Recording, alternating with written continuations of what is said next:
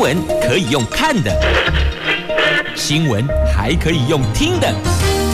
亲切的早安问候，专业的新闻分享，欢迎加入美英主持的 News Online，说新闻给你听。亲爱的朋友，台港后打开后，大家好，欢迎您再度锁定收听 News Online，我是美英，我是谢美英。我们要相信、希望，接下来疫情会好转的。好，那么在进入今天四大报的三则头版头条新闻之前，先来关注天气概况。Asia 天气预报。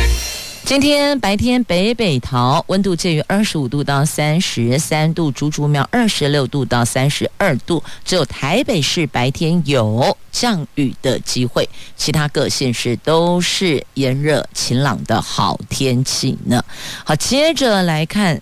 四大报的头版头条，在今天中时联合讲的是疫情哦，这中南部疫情还没达到高峰哦，那到底什么时候疫情才会趋于和缓呢？要等全国确诊率超过百分之十，初步估计再增加二十万人确诊，大概就是高峰了。那自由时报头版头条讲的是。国旅补助，这国旅住宿补助最高一千三百元，提前上路。这提前上路时间点是在下个月十五号，也就是七月十五号，正好是暑假时间呢。那么有一些适用的但书哦，这礼拜天到礼拜四适用，每个人限用一次，先抢先赢。有这先抢先赢，就代表数量有限，先抢先赢。奥莱也就不完啦。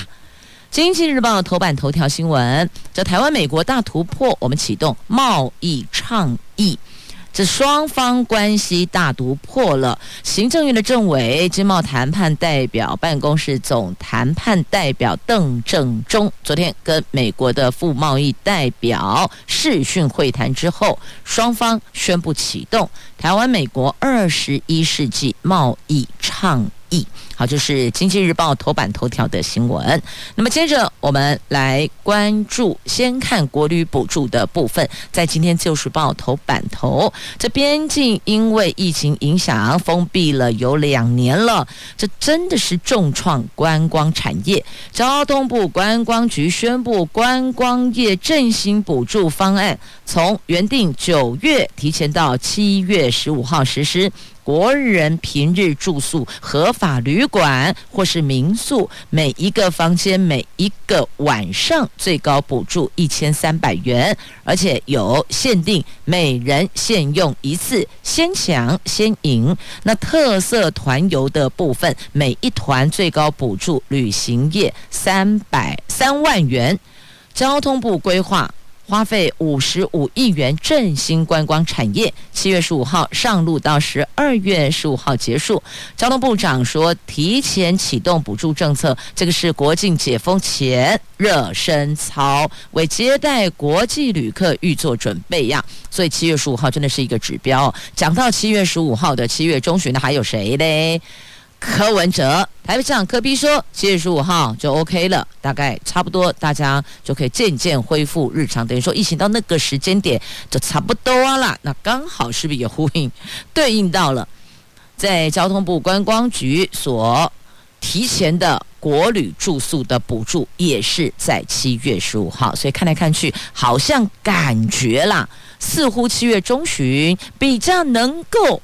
有一点点两年前那种日常的 feel 了，有没有？有没有闻到那个味道了哦？所以你看，从疫情开始到现在，前前后后算起来也差不多两年了。这高高低低，心情跟着起起伏伏，然后所有的生活常态全部乱了套。希望在一个半月之后，大伙儿可以稍微舒展舒展呐。所以啊，我们要相信希望啊，希望如此啊。继续，我们来关注中时联合头版头条，疫情相关。国内确诊数昨天新增八万八千两百四十七例，六都染疫的情况，台北市跌出了五名之外，高雄、台中继续攀升。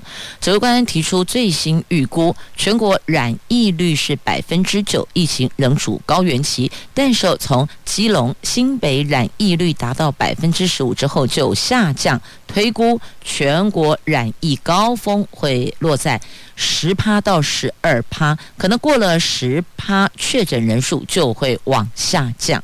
目前确诊数累计两百零九万三千五百八十五人，也就是再增加二十万人染疫，就达到疫情高峰。而至于这个时间要多久，专家认为可能再过一个星期到两个星期，趋势就会往下降了。那昨天新增的个案当中，有两百四十例是中重症个案，一百二十二例死亡。死亡个案包括两例婴幼儿，分别是出生一个多月的男婴，还有五个多月的女婴。这两位都没有就医，在家死亡。其中一个多月大的男婴在发烧后隔天死亡，是目前年纪最小的死亡案例。而现况疫情呈现北降。南升，专家预估台中市、高雄市、台东县、彰化县等确诊率偏低，染疫人数可能会再往上升。指挥中心看法一致，中南部还在上升，应该最近会达到高峰啊。那又担心。这疫情如果照这样下去和缓，是大家所期待，但担心的是啊，会不会有新的变异株嘞？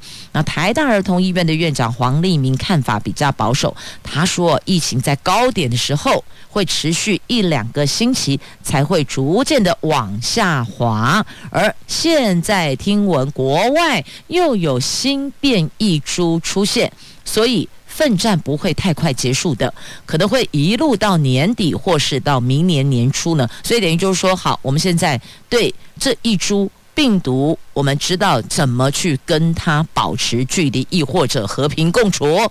但是有新的变异株来了，所以整个走完，完整走完，黄立明院长认为可能会一路到年底，或是到明年年初。他的看法并没有那么那么的乐观，他是比较保守的。那中华民国防疫学会的理事长王仁贤则认为，如果达到群体免疫，原则上国内人口大概百分之六十、百分之七十被感染，但每个国家状况不一样啊。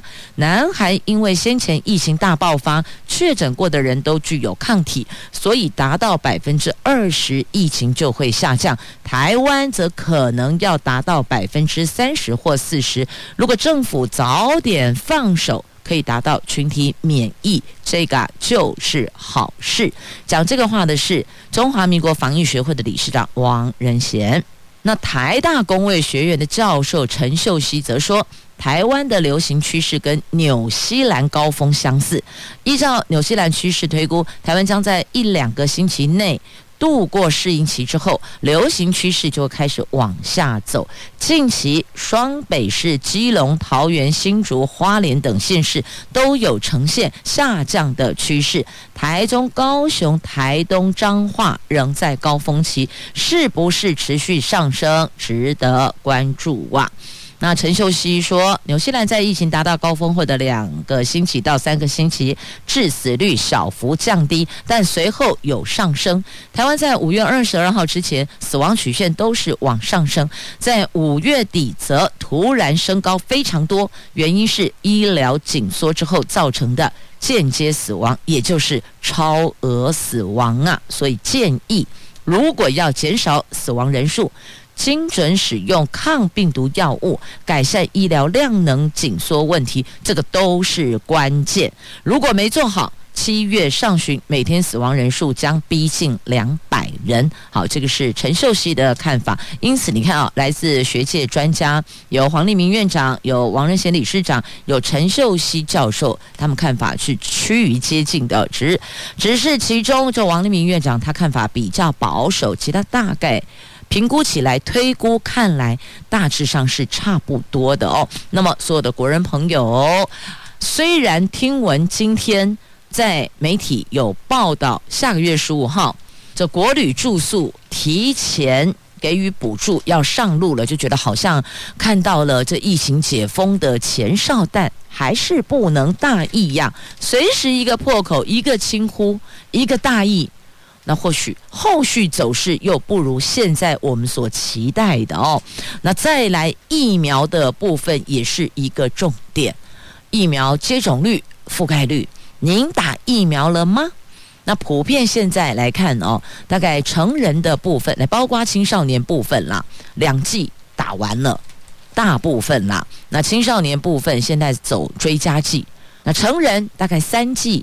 原则上有接种第一剂疫苗的，第二剂疫苗没有身体大异样的朋友，大概追加剂都会按照启程来施打。那所以也发现了哦，我身体有足够的保护力，一旦病毒入侵，它所显现出来的不舒适的状况也会比较减缓一些些。这打疫苗不是确保一定不会确诊。但至少会降低它的致死率跟重症发生率，哎，重点在这里哦。但也不是每一个人现阶况的身体都可以接种疫苗，还是得经过医师评估的。有些朋友有些其他身体上的体质的因素，亦或者当下有疾病，亦或者刚确诊结束，那确诊康复后三个月之后才能接种疫苗。好，这个基本上在疫苗的区块哦，也是要呼吁大家。如果身体允许可以接种疫苗，没有其他疾病的因素顾虑，你必须要评估的，那么可以的话就接种疫苗。那小朋友的部分哦，还是得经过家长同意。那家长也是需要一些医师的支持哦，给予的一些建议因素。好，那接着我们来看一下这疫苗的区块哦，中央齐齐齐在六都开设大型疫苗接种站。像今天陈时中部长就要到桃园来看我们北桃园的巨蛋、南桃园的陆军专科学校的这小朋友的疫苗接种站哦，这大型接种站。那有多个县市抱怨，原本配发的儿童疫苗遭挪用之外，彰化县设置的快打站昨天第一天开打，就已经打完过半数的疫苗了，忧心可能不足。但桃园市长郑文灿说，就算接种率百分之百，还会剩下十万剂，所以这疫苗不足到底是怎么回事？哎，大概离心了。我们订购的数量没有问题，但到货量，到货量有分两个地方。第一个就是疫苗从国外运到台湾的到货时间的到货量，那第二个是中央拿到这些疫苗之后分配到各县市政府的到货量。举个例子，像现在桃园，因为教育局有要求各学校。小学哦，必须在六月五号前打完疫苗，就含六月五号当天。所以本来是六月十五号，一下子期程往前拉了十天。所以人力规划，或许医疗院所他们会去想方设法，拜托医护人员再盯一下。那在这一块把人力加进来，但疫苗呢？你总不能够说我人力都派好了，结果疫苗哈不？现在问题在这里呀。其实有几家的医疗。院所他们也担忧疫苗数量不足，但我跟他们说，就看郑文灿市长怎么跟陈时中部长沟通了。那个疫苗如何配起，迅速配到地方，那么地方县市政府才能够赶紧的把这个疫苗配送到各接种站，也就是。我们负责接种疫苗的医疗院所嘛，所以问题在这里呀。那很多学校的校长也很忐忑哦，担心说啊，如果没有办法在六月五号之前这接种完毕，那该怎么办呢？那这接种疫苗负责的医疗院所也说，给我疫苗，人力我安排好了。所以现在重点在这里呀。来补充一下哦，在《自由时报》头版头条有关国旅补助的方案哦，来来来，打满三剂疫苗享有住宿加码。它其实有个对象的一个限制的哦，这一次的补助对象包括旅行团、自由行、观光游乐园等等等。民众最有感的就是自由行住宿补助了。平日入住旅馆可以享有一次八百元的补助。如果您入住有环保标章、好客民宿、自行车友善认证。或是星级旅宿，再加码五百元，所以等于八百加五百就是一千三百元。安内有了解不？平日入住是一次八百，如果您是入住刚刚提到的这对象的单位，那么。还可以再加五百，所以 total 是一千三百元。观光局昨天同意，民众如果打满三剂疫苗，投诉一般旅馆也享有相同加码好康优惠哟。那旅行社组特色团游可以补助两万元，这一团呢、哦？那如果是搭配指定自行车路线，国家绿道聘用无雇主导游领队作为随团服务人员。原民地区聘雇当地导游解说旅游为平日入住星级旅馆，行程三天两夜以上等等等，可以再加码一万元，所以等于是两万加一万三万元。那民众在平日前往主题乐园，可以享有票价三折优惠入园。观光局说，相关细节六月中旬公布。现在所听到的都是一个粗略的范围，大概朝这个方向去预定内容细则。那这个区块六月中旬公布，反正它是七月十五号上路嘛，所以哎护卫啦，来得及呀。那不知道这个现在来不来得及呀？亚太没有我们啊，说要跟我们启动贸易倡议，来看。台湾、美国双方代表，我们是邓正中代表，对方是他们的副贸易代表碧昂奇，他们两个人以视讯会谈来宣布启动台湾美国二十一世纪贸易倡议呀。那根据这一个倡议，台湾美国双方将正式启动经贸谈判，未来获得一个高标准。具有经济利益的贸易协议，这个也是台湾等待三十年的成果样。那邓振中说，预计月底前就会前往美国华府进行首次。面对面的谈判，因为现在就昨天是试训嘛，接下来就要面对面当面谈。至于美国方面是否会派出贸易代表戴奇来对谈呢？则要看美国方面的决定了。那在这个目标下，首先要开始以下十一个议题谈判。这是一个议题谈判哦，有顺序来的哦，有贸易便捷化、法规定定原则、农业反贪污、协助中小企业贸易、掌握数位贸易带来的利益等等等等等，总计有十一项。那也提到了台湾、美国双方期待可以借由二十一世纪贸易倡议持续互动，推进及深化我们两国重要的经贸关系。那这一次倡议也是从昨天和美国视讯之后就启动，不需要任何签署，紧接而来就是启动各项谈判。诶，为什么不用任何签署呢？我们不是都要白纸黑字画押才作数吗？我就不了解这个贸易倡议是昨天视讯会议后要启动这二十一世纪贸易倡议不需要签署，还是连后续我们所启动的各项谈判都不需要签署？哎，不能哎，你没签署，到时候给你翻脸不认人怎么办呢？不是常都教导大家，这商产商场不是商产哦，商场要当心留意，所以。只要允诺的都必须要画押，不是应该这样子吗？所以他说不需要签署，我是有点不太明白啦，为什么可以这样？好，接下来我们要明白的应该是股市跟汇市吧？这个跟你我口袋比较有直接感受的，跟来看哦。台湾股市卖压出笼，因为廉价效应，外资终止连三买，八大行库领军护盘进场啦。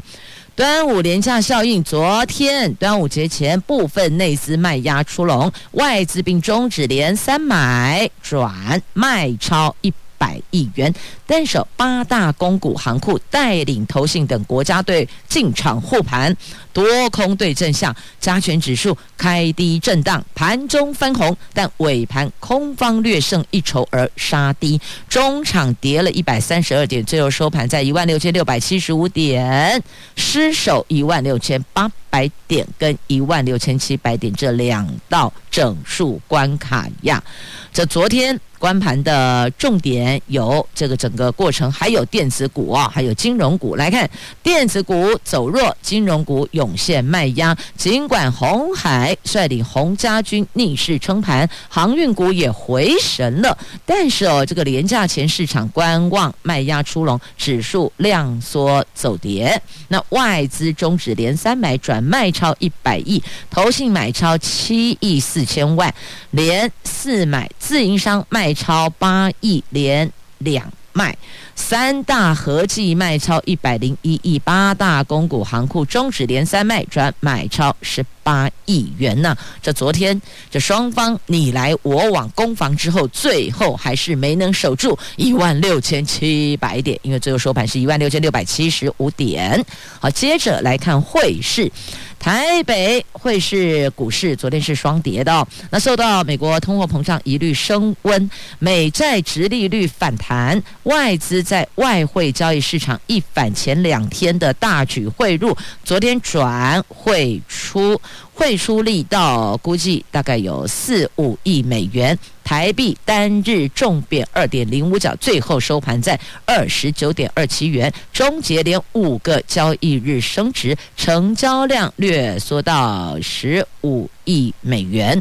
好，这是昨天的汇价收在二十九点二七元，终结连五升，这短线恐怕会有区间震荡呢，所以不得不。当心留意，好，那么讲到这美国的通膨啊，赶快来看他们的联准会。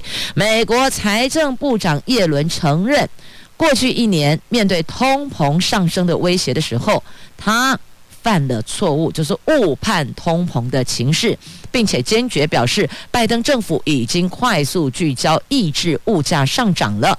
彭博资讯说，这是目前为止耶伦最直接的认错了。之前是没有再认错的哦。那强调现在聚焦抑制物价，那么认为他认为油价会继续的涨，不排除会再受到冲击呀。哎，这该怎么办嘞？这美国这儿 hold 不住，全国就崩了，这都是有连带关系的，不是吗？所以。这个过去哦，本来并没有特别的提到说这是他们的这个错误评估，那造成了一些这个后续的效益结果，我们大家要去面对。但确实现在看来的的确确，之前的评估是有误判的，误判了通货膨胀的情势啊。美国总统拜登说，他不会像前一任总统一样会去干预 FED 的决策，他会放手尊重联准会的决议。他特别还强调了哦，他重申他们会处理物价，但不会干预联准会呀。好，美国财政部长耶伦认错了，那后续呢？后续该会如何因应处理调整？美国白宫强调聚焦抑制物价，所以这代表控制物价是非常重要的一环哦。来，接着我们关注胰脏癌，在今天自由时报头版版面有报道，这胰脏癌被称为癌王，癌症发生人数跟死亡人数几乎相当，这等于致死率很高，因此要如何提高存活率是当下学者专家努力研究的方向。那国内的肝病权威陈。陈定信、一人八哥、苹果的创办人贾伯斯都是死于胰脏癌。胰脏癌目前治疗方式只能够用手术切除癌变部位，但是因为胰脏癌发现几乎都已经到中晚期，都已经扩散了，手术之后有八成会复发呀。那因为它的转移相当快速，科学家都想找出其中的机转。长期致力胰脏癌研究的李文华跟胡春美团队就发现了，人体纤维母细胞和胰脏癌细胞接触之后，纤维母细胞会带着大量胰脏癌细胞转移到肝脏等部位，这个是全球首度破解胰脏癌转移机转跟纤维母细胞有关，而这一份研究已经发表在国际顶尖期刊了。那胡春美教授说，胰脏癌细胞跟着纤维母细胞接触，会让癌细胞有干细胞化的特性，癌细胞更容易变形跟移转，而且纤维母细胞可以让癌细胞更活化。带着整团的胰脏癌细胞，透过血管转移到肝脏等器官，打造更容易让癌细胞存活的环境。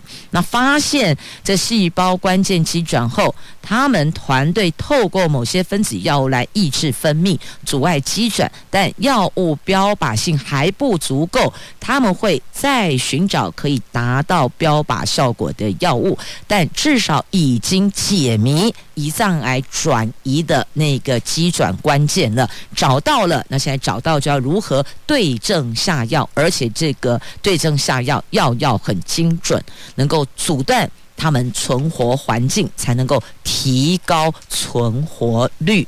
好，这是在今天的媒体所报道的。那么接着我们再来关注这《自由时报》头版下方的新闻，来看这个。酒驾致人于死，结果他认为自己很聪明，他等到酒精代谢完毕才去投案，但是一样被重判七年两个月。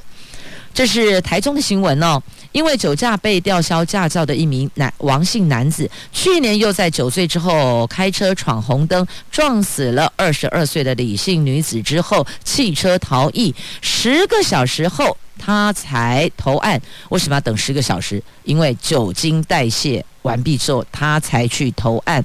那他也坦诚犯行，表示悔意，而且愿意赔偿，但实际上并没有赔钱和解啦，只是嘴巴说说而已哦。那台中地方法院认为他恶性重大，虽然酒测值是零，还是一证据认定他犯下酒驾。致人于死，还有肇事逃逸罪，重判七年两个月呀。他辩称说他撞到鬼，一共一弄丢摩西娜。那检方批这更证明他严重酒醉。你说你没有酒醉，阿弟公你挂掉摩西娜，你撞到摩西娜，那你不是酒醉，那是什么呢？所以啊，这有时候这自个儿给自个儿添堵了还不知道呢。那还好，检察官、法官明察秋毫。还被害人一个公道，但问题是，这公道还给被害人，然后呢？然后他也是不会活过来呀。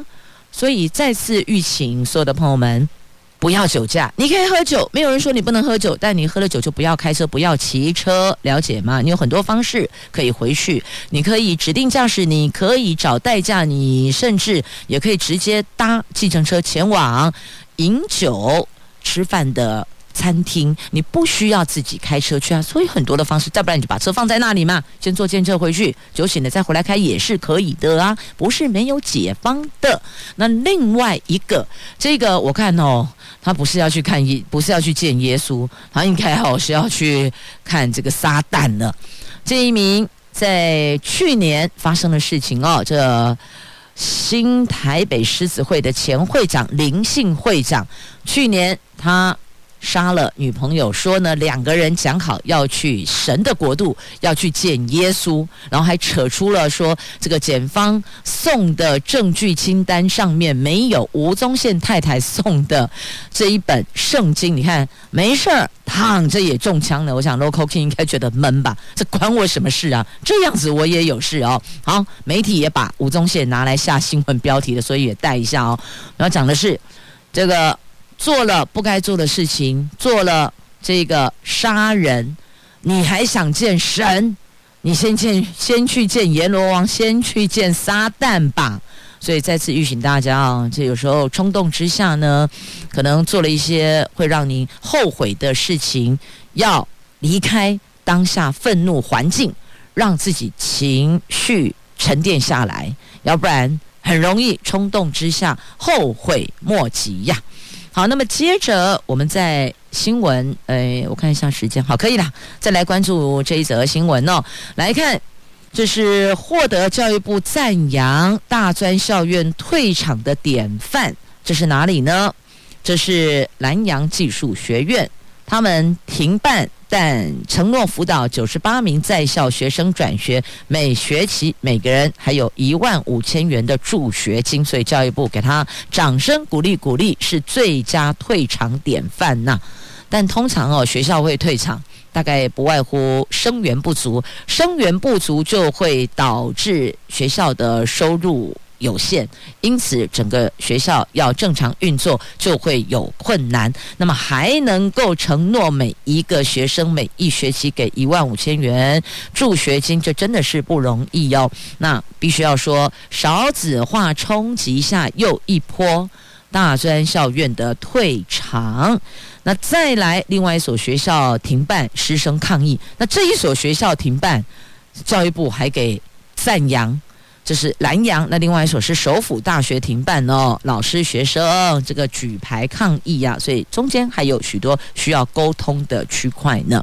因此，现在这个很多孩子二阶甄试结束了，开始要填哦，到底要去哪些学校，自己要思考一下某些学校的状况，或许上教育部的官网了解一下，会多多少少有一些些。帮助哦，来看一下这个以周为单位滚动式调整，中小学到底线上教学还是实体上课呢？全台疫情处于高原期，中南部更是在往上走。为了降低孩子们感染的风险，桃园市以南的多数县市政府都宣布高中。国中、国小线上远距教学延长到六月十号或是六月十二号。那台北市花莲县则是在六月六号恢复实体上课，新北市则授权给各学校自主决定。基隆市则是高三、国三线上教学到毕业前一天，其他则在演绎当中啊。那国中教育会考补考日期将在六月四号、五号举行，大概四千多人参加补。考成绩预计十七号寄发，比正式考试成绩发布的六月十号晚了一周。教育部昨天宣布，相关高中直升招生及五专入学等作业也跟着顺延一个星期。那为了要让招生作业顺利进行，开会决议并修订日程表，如各高中直升报名原定二号到十号举行，顺延到七号至十五号；其他招生作业顺延一周。只有有实用技能学程放榜、身心障碍学生安置等维持原定的十三号举行，运动机优生甄试考试等也维持十八号、十九号办理。好，那么接着来看呢、这也是因为疫情所影响的半导体，据说半导体缺件到明年呢、这是美国商务部长雷蒙多示警的全球关键半导体短缺情形，可能延续到二零二三年，甚至还会更久。他说，台湾是。美国重要伙伴，尤其是在半导体制造领域有台积电。商务部跟台湾方面也有科技贸易及投资合作架构。美国台湾将持续深化经济关系。美国正就科技贸易跟投资与台湾展开积极对话，持续寻求跟台湾的合作。他认定台湾是重要伙伴，正就科技贸易跟投资展开积极对话呀。你看，人家也说了啊，我们在这一趴这个领域。有台积电撑着呢，所以。是护国神山呐、那现在半导体已经面临晶片短缺将近两年的时间了，晶片疏解的时间点是一延再延呐、业界认为外资目前预测报告大多针对全球趋势，台积电不评论外资报告，但台积电总裁魏哲嘉在四月份的法说会上多次回应供过于求议题时强调，疫情不确定因素反而使得客户在更长时间保持比较高的。库存，台积电二零二二年全年产能将非常的吃紧啊！那产能供不应求的时候，所有晶圆厂都会是满载。当面临供过于求，真实状况就会水落石出了。技术领先的公司将持续满载。针对晶片短缺的现象，可能延续到二零二三年。联电先前强调，不同族群需求强弱不同，伺服器、汽车跟工业工业的需求比较强。电脑及低阶手机需求相对疲软，但本季产能持续的供不应求啊。二十二纳米制程跟二十八纳米制程依旧抢手，产能利用率超过百分之百，预期到今年底都可望维持这样的一个热况哦。那利基电则说，面板驱动 IC 及影像感测器等部分产品需求松动，公司提高电源管理晶片及混合讯号等产品，第二季、第三季产能将维持满载。那 IC 设计业者紧张程度不一，有些些厂商因为需求下滑而减少投片，但布局伺服器跟车用领域的业者则依旧含产能吃紧啊。IC 设计业者认为，如果消费性产品占比高，近期终端需求降温，投片量跟着减少，譬如面板驱动 IC 需求就会趋缓，而且这个趋缓已经有一段时间了。好，所以看到了哦，难怪我们台湾会被美国说是重要的伙伴，因为我们是有存在价值的。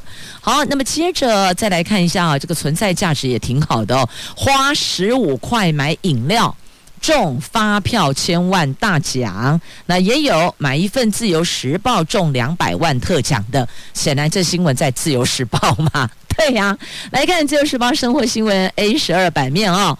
在今年三四月统一发票开奖的，有获得两百万特奖的民众，他说他是花十块钱买了一份《自由时报》，然后中奖了。那另外呢，千万得主他说花十五块钱买一罐饮料，然后抱回千万大奖。那这一期的统一发票特别奖有十九位幸运儿呢。太好了，这疫情让口袋吃紧，这下子中些奖金不无小补啊！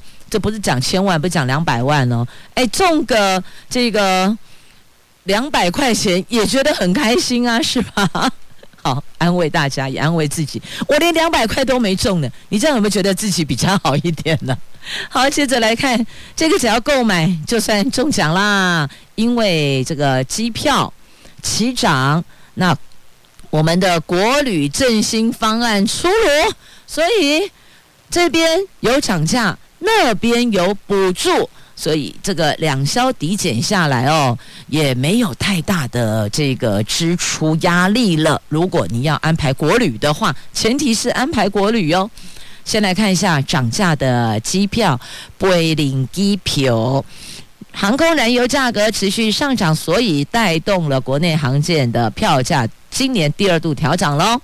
六月三十号起，国内各航线票价将涨大概百分之四点八，其实就差不多百分之五了啦。各航线平均调涨一百块钱，票价创十年来新高。台北飞金门涨幅是最多的，调涨后两千六百四十一元，涨了两百三十二元。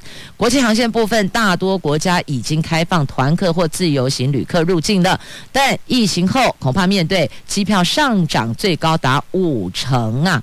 这个长荣航空说了啊，近来由台湾出发到各国的旅客有增加趋势。今年第三季飞欧美比去年同期增加了两倍到三倍的订位。日本、韩国航线也有回温迹象，旅客提前订好明年寒假及过年的机位。其中以日本北海道是最明显的。华航说，六月起持续增加载客航班服务，客运市场复苏在望，将滚动式调整航班呢。那民航局说，依据中油六月一号公告的航空燃油价格，今年四月到六月中油公告的国内航空燃油平均价格每公升二十九点三八元，已经高于国内航线运价调涨门槛每公升二十七点二五元。航空公司可以依交通部核定的运价上下限调涨全额票价呀，所以就是因为有达到了。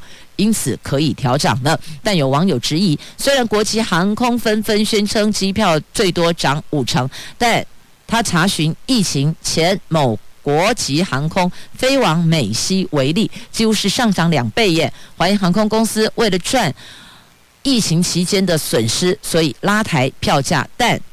被指控的航空公司已经回应没有这回事儿哦，这是因为有网友提出质疑嘛。那有质疑航空公司被点名，航空公司就有义务要去做回应啊。好，那再来看旅行业者怎么说？旅行业者说，疫情前航空公司为了抢客，推出各种组合的促销仓位。目前国境间观光仍没复苏，会搭机都是留学或是商务等。刚性需求，因此不需推出优惠票价，导致民众感受落差。所以有人可能是以那个优惠期间的票价两相对照，就觉得啊，怎么价格落差这么多？那但因为那是疫情期间所推出要招揽观光客的一个优惠的活动啦。但针对留学需求的、商务需求的，他们认为不需要给予任何优惠，因为你就是非得要搭飞机，难不成你要游泳游过去吗？所以，这是这旅行业者也针对这个部分提出了说明。您认为呢？来继续关注政治新闻，在今天联合报的 A 四要闻版面，那么中时跟自由在内页也都有报道，有关蓝营在苗栗的征召啊。这现在暂缓征召，要给徐志荣一些时间。这眼看着苗栗提名卡关，桃园破冰。在即，所以你看是不是蜡烛两头烧啊？那现在主席又要出美访问去了。那朱立伦说，等更完整成熟再提报常会。那徐志荣则说，他不参选态度始终如一样。好，后续会不会什么转换，我们也不知道。但他为什么坚持不参选？到底是粮草不够，还是地方没能整合？这两块缺一不可。第一个要有足够的粮草，才能够上战场去打仗嘛。第二个，你必须内部整合成功，这没整合、没团结，啥都别说了，等于就是什么白忙活一场了。所以，任何一个要参与选举的，第一个粮草，第二个整合，就这两大区块缺一不可，不然的话，要打这个百里侯之战难呐、好，那另外还有为民服务的过程当中，不要疏忽了人口流失，结果席次减少。来看苗栗的南庄乡，南庄乡因为人口数，所以乡民代表席次一口气减四席，减了三分之一耶。原来十一席变七席了。这年底选举要到了，苗栗县头乡二月底人口数跌破万人。县府民政处在一月一号公布五月底各乡镇市人口数，头屋总算守住万人大关，但南庄乡则跌落一万人。根据地质法规定。明年乡代席次将从十一席缩减到七席呀。其实有这个在各地方县市政府都有发生过哦，尤其是这个乡镇市民代表还有议员的席次也是跟人口数牵动有影响的，确实认真服务。结果疏忽了人口数流失，导致席次减少，那个选举的紧张程度哦就会更大了。好，那么接着来舒缓一下，因为讲到选举，大家觉得好神经都紧绷了是吗？来看看舒服一点的，舒压一些些的，有疗愈的，有时候把自己丢到书的世界也是不错的哦。国际书展，代把国际书展，睽违两年了，从。今天起到七号，在世贸一馆登场。在疫情中开展防疫措施全面加强，但各项阅读活动还是有两百五十场，而且适逢书展三十届，也推出了特色主题规划，希望能够展现蓄积两年两年的量能啊。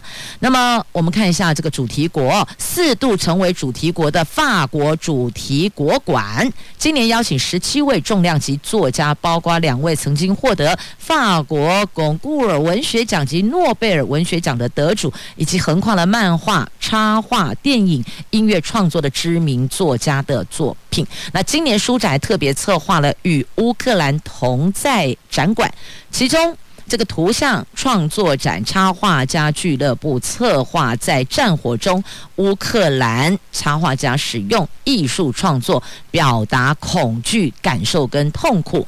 美国作家则有长篇小说《等待》，荣获了一九九九美国国家图书奖的作者哈金，二零二零年获得同样殊荣的台裔美籍作家尤朝凯连线。